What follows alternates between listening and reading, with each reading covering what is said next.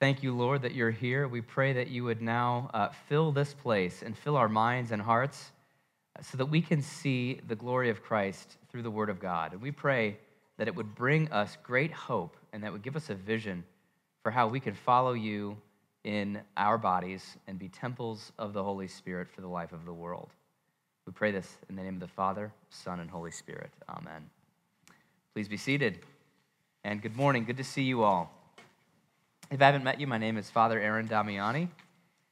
We are in the middle of a sermon series called More Than Sex Becoming Spiritual Mothers and Fathers. Thank you. Uh, More Than Sex Becoming Spiritual Mothers and Fathers. Uh, the series really, it's an invitation to maturity as uh, men and women. We're outlining a roadmap for discipleship in our genders, wisdom in our sexuality, and a gospel vision for singleness, marriage, and the family of God. You know, our physical bodies are a key part of this call to uh, becoming spiritual mothers and fathers. They're not, an uh, they're not an incidental part of our maturity, they're actually a very integral part of our maturity. But I find that many of us are very insecure and have a lot of pain and shame around our bodies. Do you ever wonder why you have that insecurity about your body?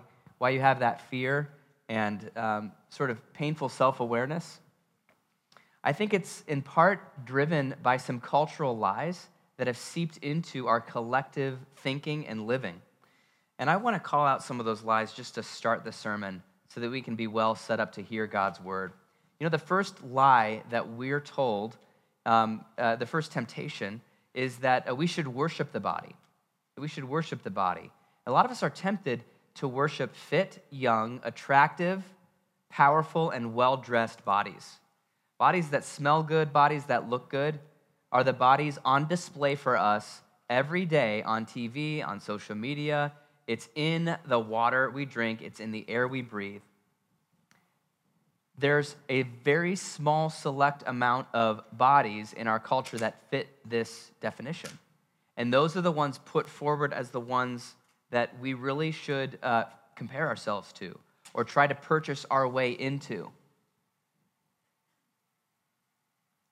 This drives our consumer uh, habits, and not, uh, that's not an accident. Companies use certain types of bodies to get your money. And in, in the process, there's, a, there's a, shame and a pain element. If that pain wasn't there, why would you buy new clothes? Why would you go for that haircut? Why would you spend that much money on your gym membership or that much energy working out? It's not fashion, fitness, personal grooming, they're all good things. Um, but there's a, there can be a spiritual condition behind all of that, a spiritual condition of worship. And we can be in what's called the bent over position in relationship to the bodies that our culture put forwards as these are the ones that you should worship.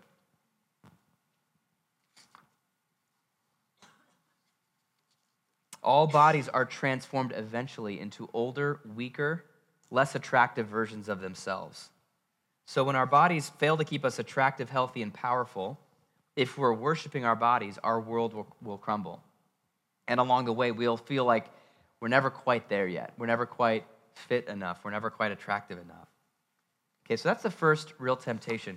The second temptation is uh, to hijack the body to hijack the body. That means that we're tempted to use our bodies, the bodies of other people, in a way that weren't meant to be used. We ignore the natural, God given limitations and design and nature of bodies. We actually hijack them to serve our purposes. Maybe it's that we turn our bodies into productivity centers. We want to feel powerful. We want to feel productive. We want to get a lot of work done for whatever reason. Maybe it's because we want to get paid more. Maybe it's because we want greater status, or we just feel like if we don't work harder, we won't be enough. And so we turn our bodies into productivity center and we blow through the stop signs of Sabbath. We blow through the stop signs of sleep. We don't stand in silence before God because we don't have time. And at some point, our bodies, we turn them into productivity centers, will cry out for relief and be like, I'm in pain comfort me. And so then we turn the productivity centers into pleasure centers. and we medicate it and, and using our appetites. And we drink too much or we eat too much uh, or, we, or we go for sexual gratification. And so we hijack the body and hijack the bodies of others. You're just a pleasure center for me. And that's a second temptation. I think a third temptation is related to it, and that is discarding the body. What happens when we worship certain bodies and we hijack other bodies? Well, the bodies that, that can't be hijacked and that can't be worshiped are just discarded. We have contempt for them. Ah, disgusting. Get it out of my face. We hold in contempt bodies that are frail and broken. At least that's the temptation, the cultural temptation. When the body stops working for you, when the body, when the bodies of others stop working for you, when they have no use, you know, it's like that's when the severance package comes along the way. That's when we sort of passively aggressively just sort of put the bodies we don't need, we warehouse them so we don't have to see them anymore. And our culture has all kinds of body warehouses out there with people who are alive, but they're treated like animals. But they're out of sight. We don't have to think about it. So if we despise our bodies because it doesn't fit the cultural standards, we can start cutting our bodies, abusing our bodies. Just this is similar to hijacking it. It's like, yeah, we'll, we'll, we'll, we'll do anything we need to do to express how we see our bodies with food or lack of food, um, with, with too little or too much exercise. So this forms a cycle, doesn't it? Almost, almost like a cyclone, okay? Like, like it's an undercurrent of temptations that just sucks people in and destroys them over time. And so it's creating, it's pulling on us every day. Worship the body, hijack the body, discard the body. It pulls on us. Almost like it's got our it's hooks in us. And it creates shame and self-awareness and um, and addictions. So how do we break free? What's the way that our bodies can become temples. Oh my goodness, temples of the living God, where, where God's Spirit fills them. You know what happens when you walk inside a temple that's filled with the presence of God? You leave a totally different person. You're like, I have met with the holy and loving God, and I'll never be the same. That's what it's like when we're in the presence of a spiritual mother or a spiritual father. You're like, wow, that person has met with God and, and, and, and Paul says in our text, our bodies are, through Christ, temples of the Holy Spirit. Not devoted for its own ends, but devoted to God and filled with God and filled with the life of Christ. How do we get there? Um, you know, Corinth, this old, this uh, ancient church plant, um, urban church. It was. It was an urban church plant, and they had their problems. Okay, they were a messy church. And part of it was that there was this, this elite group of Christians within the church. It was like a clique, real exclusive and theologically educated. They were the cool kids. And they had this thing going where they, they would quote slogans to each other um, that were from the broader culture. And they had this view, they were stuck in the same cycle that people in Chicago are stuck in of worshiping the body, like going to, going to actual temples and having sex with prostitutes, some adult, some children, uh, as a way to connect with the divine, and um, hijacking appetites, you know, gorging themselves and discarding the poor among them, not letting them eat, or eating all the food before the poor got there. And Paul wanted them to break free. He wanted, he, was, he wanted to call them to holiness and call them to devote their bodies to the Lord because the Lord was devoted to our bodies.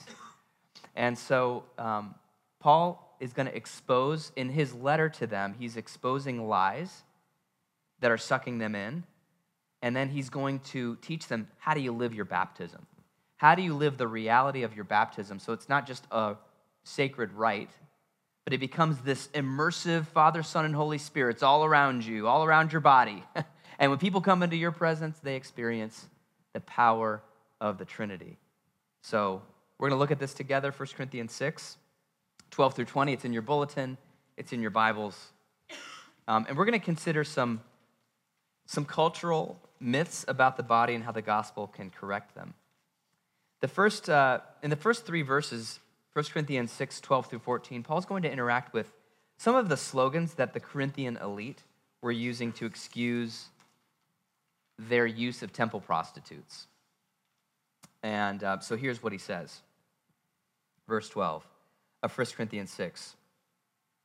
All things are lawful for me, and it's in quotes because he's quoting them.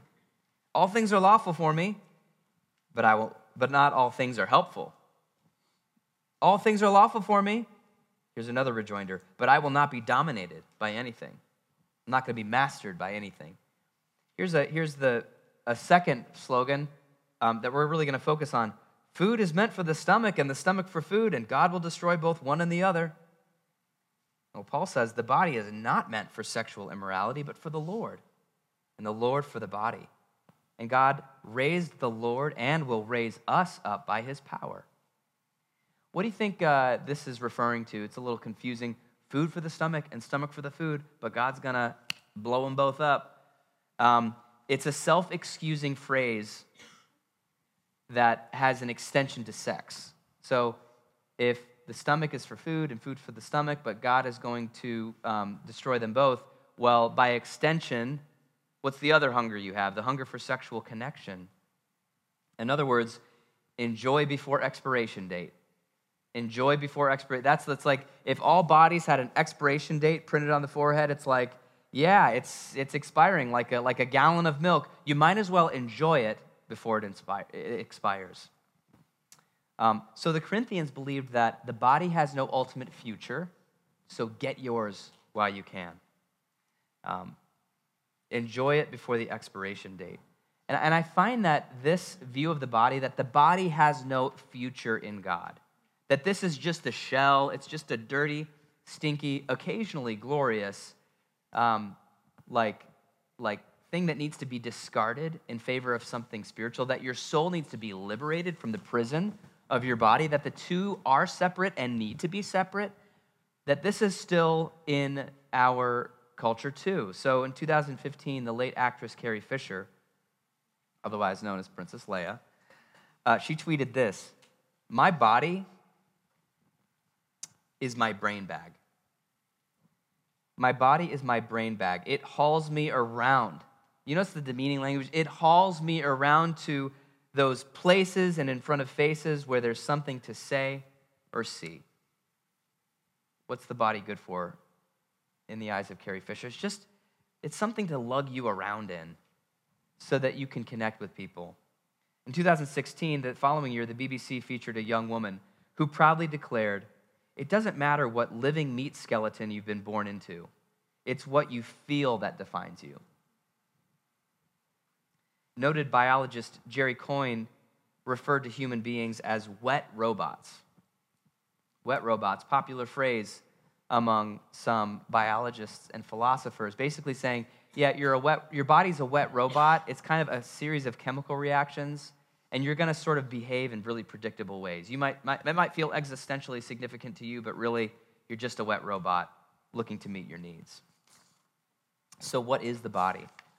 Um, according to our culture, it's a brain bag, it's a meat skeleton, it's a wet robot. And, and these nicknames really do demean the body as just raw material without any dignity and without any future. Okay, so if there's no future for the body, then what? What do we do with it? Enjoy it before it expires. Enjoy before expiration date. Um, and if you enjoy before expiration date, you can just abuse the bodies of other people. It's just your body's decaying, their body's decaying, there's no ultimate meaning for the body. So then just indulge, indulge, you know, go ahead and go for indulgence, and that's going to lead to injustice. Because if, if indulgence doesn't matter, injustice doesn't matter either. Because the people without the strength to protect themselves are the ones that are going to be sold into human trafficking and the ones that are going to be sold into the pornography industry and the ones that are going to be put in inhumane working conditions so that we can have cheaper goods and services. It was true in Corinth, it's true in Chicago, it's true in every um, modern city. So, how does Paul counter this slogan? Um, second half of verse 13, he says this The body is not meant for sexual immorality, but for the Lord, and the Lord for the body. And God raised the Lord and will raise us up by his power. What's Paul saying? He's saying, restrain your body. Why? Because the Lord will raise your body. Restrain your body because the Lord will raise your body. If Jesus has put on flesh and, and ministered in this world and given his life uh, for, to forgive your sin, to take, on, to take on your sin and your shame and your death, if he was crucified to destroy death itself, if God raised Jesus from the dead and you're united with him, that's a down payment on your resurrection too. That when the Father raised Jesus' body from the dead, he set in motion our own bodily resurrection. Jesus' body has its resurrection hooks in your body if you've been united with him. That doesn't mean that we won't age. We will age. We are mortal. Jesus' body was mortal and it was vulnerable and it was shamed. It was desecrated. As much as the Roman Empire knew how to tear that body apart and shame it and mock it, they did it. Uh, and yet, that couldn't stop Jesus from being raised to life from the Father. And so, our bodies may die, they may rot, they may even be desecrated against our will, yet one day they will be reconstituted and filled with glory. Um, so, the future is physical. You and I are here. We've got our bodies, they're gifts. Praise be to God. We're here in this kiva. We're gathered around worshiping Jesus. There will one day come a time where, if we've been united with Christ, we, with the bodies we have now, they will be reconstituted. We will surround the throne of Jesus. We will feast at his table and we will praise his name. And the future is physical, uh, uh, not just for Jesus and his body, but for ours as well. Here's how Job said it in the grand language of King James. He said, For I know that my Redeemer liveth, and that he shall stand at the latter day upon the earth.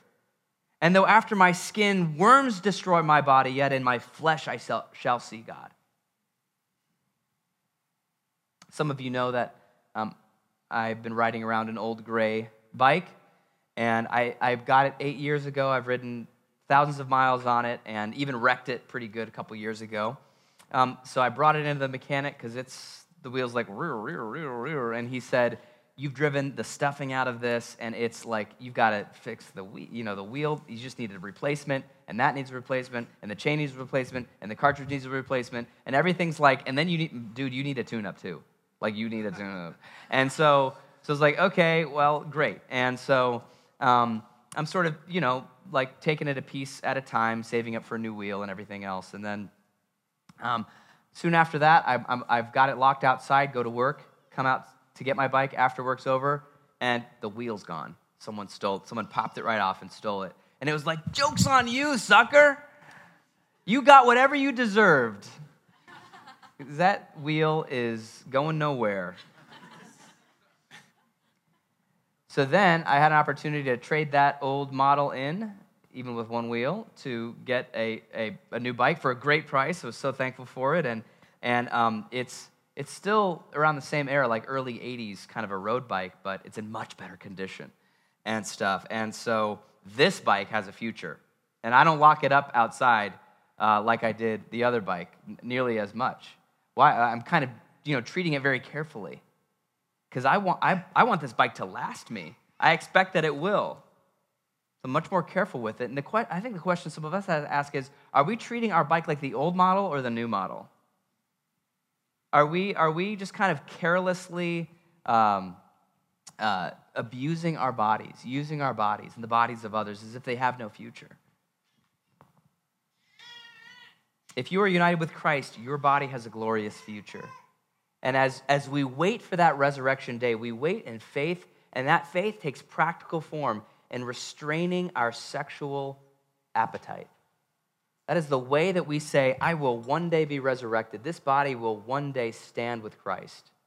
And though worms eat my flesh, with these own eyes I will see the glory of Christ and I will praise his name. My Redeemer liveth, and I will too. I think this also takes the pressure off. Not only does it give us a holy sense of gravity about how we use our bodies and restraining our appetite, um, but it also takes the pressure off from maintaining peak condition as long as we can.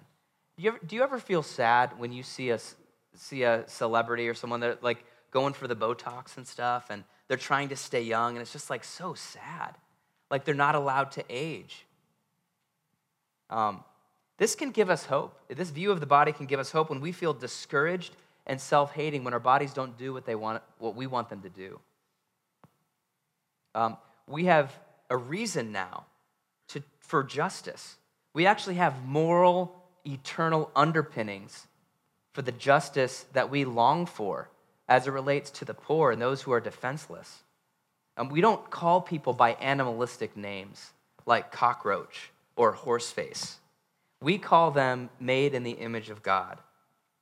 We treat every body, whether it shares our nationality or race or not, with respect and love and dignity, including the unborn, the infirm, people with disabilities, and people with injuries. Why? But the body is not meant to have an expiration date, it has an eternal destiny. So we restrain our bodies because Christ will resurrect our bodies. Now, Paul's going to keep engaging with them about their false beliefs about the body. So look with me in verse 15 of 1 Corinthians 6. See if you can spot it here in these few verses. Do you not know that your bodies are members of Christ? Shall I then take, and that the word there is real violent. It's like, shall I then almost like rip? Shall I then rip away? Shall I then wrench the member, the limbs and organs of Christ and make them limbs and organs of a prostitute? Never. Unthinkable. Verse 16, or do you not know that he who is joined to a prostitute becomes one body with her? For as it is written, the two will become one flesh. But he who is joined to the Lord becomes one spirit with him. Flee sexual immorality. That's what this is kind of building towards. Flee sexual immorality.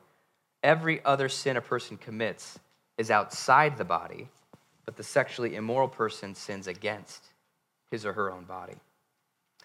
Now, what, what is Paul saying here? I think we need another succinct slogan to sum up what he's he's calling out one of their lies. And the, and the lie goes like this I can give away my body, but keep my soul. You know, I can give away my body. It's just, you know, give away my body and the body parts, but keep my soul in the process.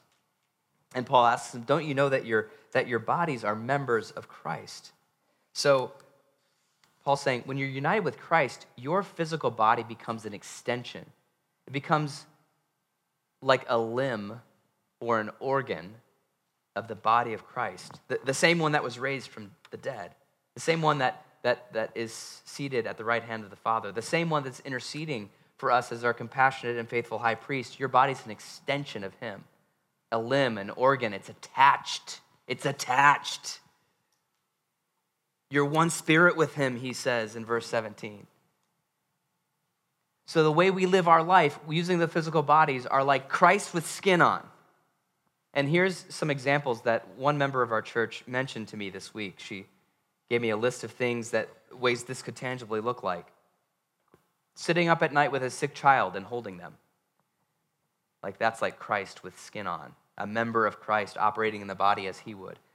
Hugging the widow at church and being like, You are part of this body. We love you. I'm, a, I'm your spiritual son. I'm your spiritual daughter. Hey, bring it in. Helping a friend move from one apartment to another in Chicago, like using all the potential energy you have uh, to, to sweat and, and, to labor and to be like, you're not alone. You're not just some anonymous person dinging about here in the city. You're, you're like, you're, you're one of us, and you belong to Christ. Or, or helping, uh, is cooking and packaging a meal for a new mom or, or someone who's uh, shut in and like eh, putting your energy into that, your creativity into that, and then as an extension of Christ's love. It's like, how would Christ cook a meal? I imagine he would cook something really, really good um, and, uh, and bring it with a smile. Um, so Yeah, our bodies are members of Christ. They're the limbs and organs of the Savior of the world. Isn't that incredible? His will, his lordship is carried out on earth as it is in heaven using our physical bodies. Wow, incredible. Our, our bodies, the reason that this is possible to be united with Christ like this is because God gave us the gift of our bodies because he wanted us to bond. He wanted us to be close in, in appropriate, rich ways. A lot of the reasons that we feel so unnerved in the body is that we haven't bonded appropriately. And so we're hungry for that bond. And Paul's talking about the bond we have with Christ through our mystical union. We're united with Christ. Um, but we're also meant to be united with, with his church, uh, united socially, and also, in, appropriately speaking, in a covenant of marriage, united sexually with our spouse for life. And so Paul's like, wait, so you're bonded with Christ, and then you would wrench that bond apart and like unnaturally bond it in a, in a way that's unholy. Never, ever, ever. No, that doesn't work. Um, in Corinth, they would say, I can give my body, but keep my soul. But you know how I think we would say it? I can give my body, but keep my heart. I can give my body, but keep my heart. My real person, you know, the ghost in the machine, no one can touch that. In other words, you know, personhood and sex can be kept separate. Otherwise, you're just another clingy person that wants a relationship. So, right now, there's this trend on college campuses and among high school students that the coolest person is the one who cares the least about sex. So, lots of hookups, very little relationship, because it's like the only way we know how to bond is sexually, so we go for that. But if you actually need a friendship after that, um, you're clingy and you're boring. So, one teen magazine said, Hey, how do you wow a man? Ask him for a ride home after sex just to show how little you care. And then he'll pursue you. Um, writing for the New York Times about the nature of friends with benefits, that is, um, uh, sexual partners that don't have romance. Um, Benoit Denizet-Lewis writes this You just keep it purely sexual. And that way, people don't have mixed expectations and no one gets hurt but they do get hurt. Um, detaching our bodies from our hearts, it goes against the grain of our biology. It's one of the biggest cultural lies out there. During sexual intercourse, typically two different uh, um, chemicals are released. These chemicals actually increase trust and uh, emotional bonding these chemicals are oxytocin and vasopressin. Oxytocin typically released by the woman, vasopressin typically released by the man, and they create a sense of trust and personal bonding. In fact, oxytocin is released in a woman, generally speaking, when she's nursing her infant to bond her with the infant. So, body and soul, like, why would you rip them apart? But even if you tried, it's not going to work. And this is the case that the scriptures have been making for centuries. Eh, Paul says in verse 16, Or do you not know that he who is joined to a prostitute becomes one body with her? For as it is written, the two will become one flesh. Lauren Winner from Duke University translates verse 16 Don't you know that when you sleep with someone, your body makes a promise whether you do or not? God's design for our bodies is to bond in life giving, honorable ways. And to separate that bond from personhood, that's just self injurious. The final myth that Paul addresses is in the final two verses, verses 19 and 20. You can look there with me. Or do you not know that your body is a temple of the Holy Spirit within you? whom you have from God. You are not your own, for you were bought with a price. So glorify God in your body. You know, I think the Corinthians believed something that a lot of Chicagoans believed. And, and I think the belief would go something like this My body is my own. I, I own it, it belongs to me. Um, thus, don't you dare tell me what to do with my body. Now, so think about it.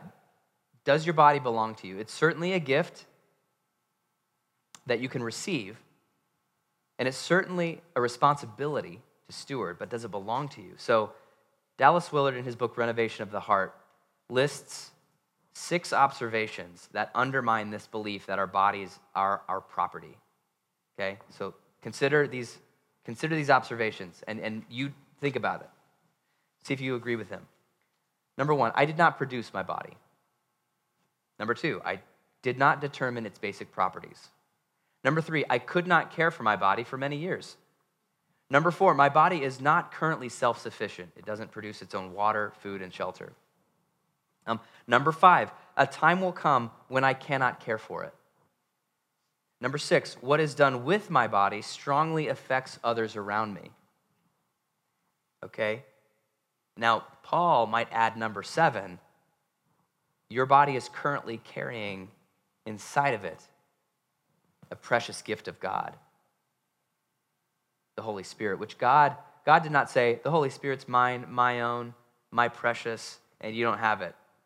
God gave freely the gift of his Holy Spirit to be housed, to be encased, to be carried reverently in our bodies and in the body of Christ. Um, so Paul says in verse 19, Do you not know that your body is a temple, a temple of the Holy Spirit within you, whom you have from God? We talked about this at the beginning that, hey, like when a temple is dedicated to the Lord, that temple is not just about, the, the temple doesn't own itself. The temple isn't just there to be renovated into um, the next set of condos or the next cool restaurant. That temple is devoted to the living God. And when you walk inside of it, all the symbols point to God. When you, when you, when you walk inside of it, even the smells are designed to point to God. When you walk inside this kiva, it's not about the kiva. This, this, uh, this worship space, it's, it's, it's beautiful and unique and amazing. And it's, it's so wonderful to come here. But without Jesus, this would just be another place to sit. This has become a special place to us because of how God has met us here. And our bodies are, are like the kiva, they're meant to be set apart. Even the Everybody Dance poster. Additionally speaking, this is the final like thing to consider when you're deciding whether or not you own your body. Paul says in verse 20, For you were bought with a price. And um, the word for, for bought is the, word, the same word used uh, and the same type of phrase used to talk about slaves purchased at the open air slave market, which was a, no, a normal thing in Corinth. You go, you buy slaves, uh, different from chattel slavery, but nevertheless, you know, people sold themselves into slavery for the purposes of having food and shelter and everything else, and, and then other people who owned them could sell them. People were treated like property. And um, this language here, what, what, what Paul is saying is that, you know, Christ walked into the open air market where you were under the clutches of sin and evil, and you st- stood condemned to a life of slavery. And Jesus, with his own personal self giving death and resurrection, like interposed his blood and bought you out. Got like he got he you, he rescued you from slavery. And so, so glorify God in your bodies. You're not your own. Glorify God in your bodies. Or, as one translation says, make your body a showplace for God's greatness. And that's what a spiritual father and a spiritual mother can do. Their bodies are not for themselves. They certainly take care of them and steward them, but they devote their bodies to God, first in baptism, and then they, they devote each part of their body to God's kingdom. Um, so there's a story told about the Irish that back in the day when they were being first evangelized and the gospel was beginning to take root, and, and the Irish were, were, being, were being submerged in baptism to confess Jesus as Lord and devoting their bodies to his purposes. That a lot of the Irish said, like, you can, you can baptize me, but let my right hand stay above the water. Like, you can dunk me all the way down, but just let this part, this part, don't get this part wet. Because I want to keep this hand, this right hand, for myself. Why? In case I need to kill somebody, in case I need to hit somebody.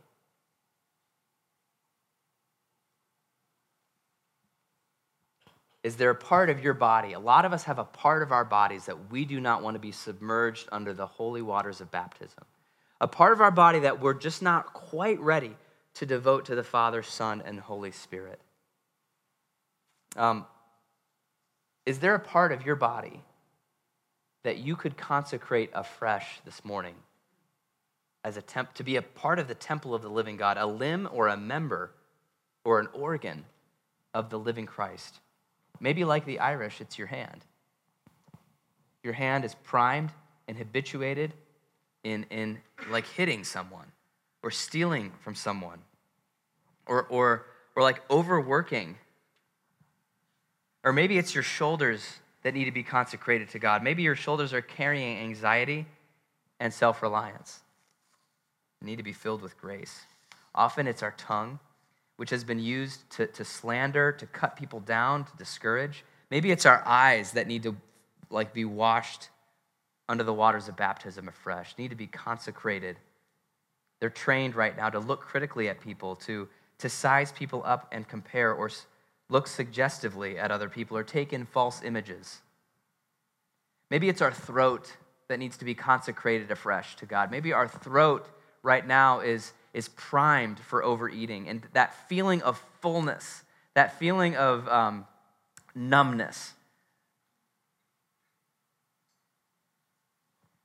In the case of the Corinthians, it was their reproductive system, their sexual organs needed to be consecrated to God. They needed to live their baptismal identity through the use and the proper non use of their sexual organs. And that might be the case for us as well. Maybe our sexual organs are are primed and trained to, to operate apart from Christ. So, how can we dedicate our bodies to the Lord? Well, we can be baptized. If you've not yet been baptized, we're having a baptism in two weeks, okay? So, if you would like to step forward and say, Yes, I want the grace of Christ to forgive me and fill me, and I want to be united with Christ forever, let us know. You can be baptized on All Saints Sunday.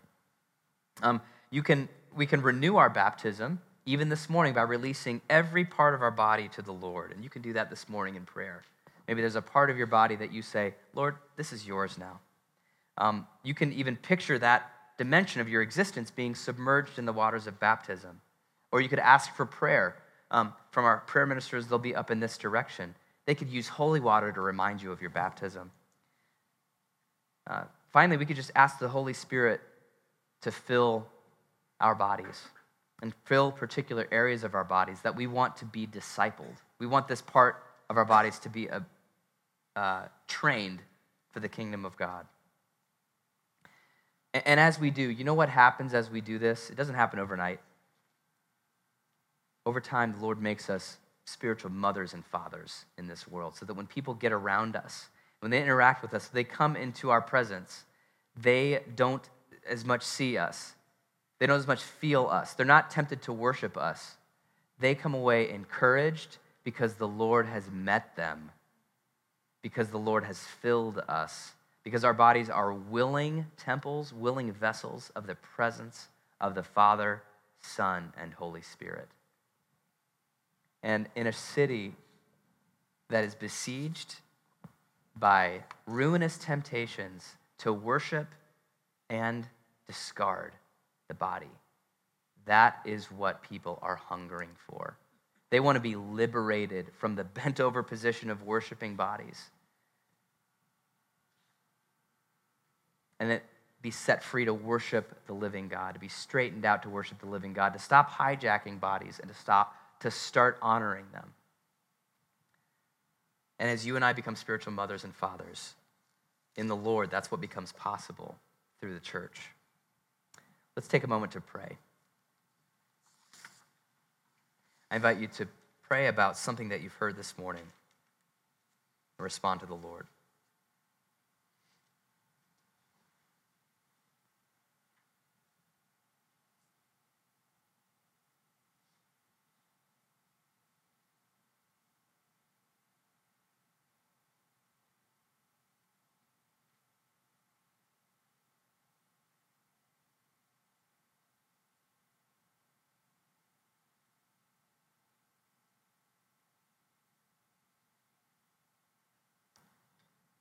Lord, thank you for your dedication to our bodies, to saving them, renewing them, filling them, and resurrecting them. It's a struggle to obey you in our bodies. There's a lot of uh, rebellion that's housed there, Lord, so we need the Holy Spirit. We need grace, the grace of Jesus to follow you. Forgive our sin, make us new creatures, and make us temples of the living God for the life of the world. In the name of the Father, Son, and Holy Spirit.